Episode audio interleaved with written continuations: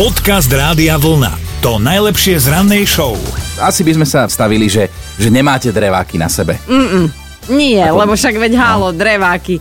No ale tuto v Čechách e, susedia si povedali, že dreváky sú super a v rámci slávnosti dreva sa vydali na krásny pochod naprieč krajinou. V drevákoch sa prešlo mestom až 310 ľudí, čo je nový svetový rekord. Ten predošli z roku 2010 tromfli asi o 50 občanov. Predstavím, ako si to hovorí, že Karle, neuvěříš, ale ty dreváky jsou super.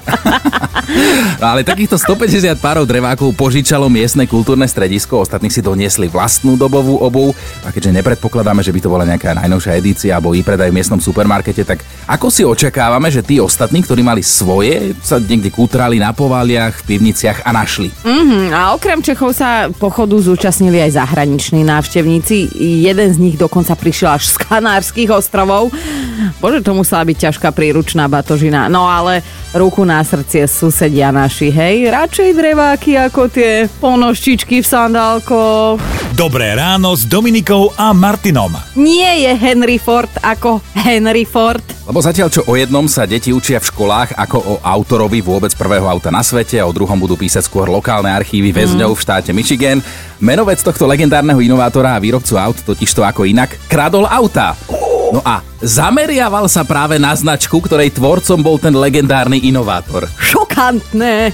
Totižto on kradol všetko. Ale keď poviem všetko, tak myslím všetko, že GPS navigácie, logá z prednej masky, neštítil sa ukradnúť ani len pneumatiky či rovno kolesá na diskoch. To všetko sa pritom dialo v Michigane, teda v meste, kde pred vyše 100 rokmi vyrobil ten niekdajší onehda Henry Ford svoj prvý model T, ešte teda aj lokácia dokonalo sedí. A navyše pre policajtov tento Henry Ford nie je žiadny nováčik, je to vraj chronický zlodej, ktorý by ukradol aj lízatko dieťaťu z kočíka, taký necita.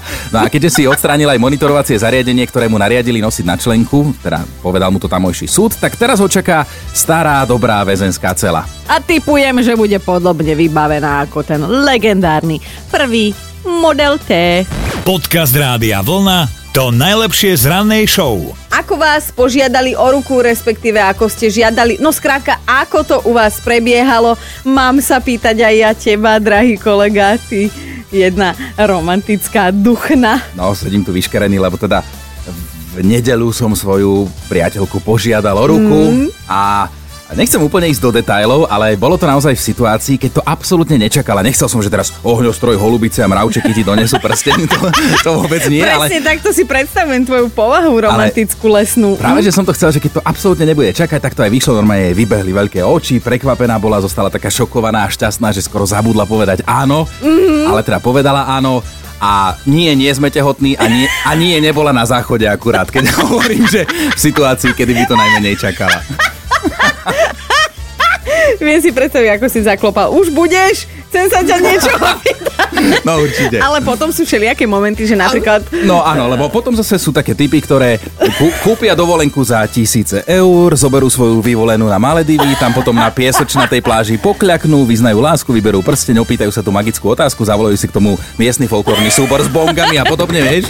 Tak nejak to bolo Dominika? Vôbec to takto nebolo, ale bolo to trošku citové vydieranie, lebo jednak som bola tehotná, takže hormóny už mnou vyšívali a jednak ten prsteň mi podal spolu s Leom v náruči a teraz povedz dvom nie, No, hej? povedz. A, a toto nás dnes zaujíma, že ako to bolo, alebo teda možno raz bude u vás, že či chcete takéto romantické prekvapenie, normálne všetko krásne, úžasné, ideálne, alebo to spraviť napríklad tak ako ja, že, že v situácii, keď je to absolútne nečakané. Dobré ráno s Dominikou a Martinom. Niekto to berie len tak prakticky, prípadne sú aj muži, ktorí boli vydieraní svojimi polovičkami, tak čo im... Mám takého jedného kamaráta, ktorý, teda frajerka mu pílila uši, že už, už ma požiadaj, požiadaj, požiadaj, chcel mať svatý pokoj, tak ju požiadal o ruku, že teda dá jej prsteň zásnubný, bude, bude ticho. pokoj? Ale dali jej prsteň na druhý deň. A kedy bude svadba, kedy bude svadba? No. To je jak Tamagotchi.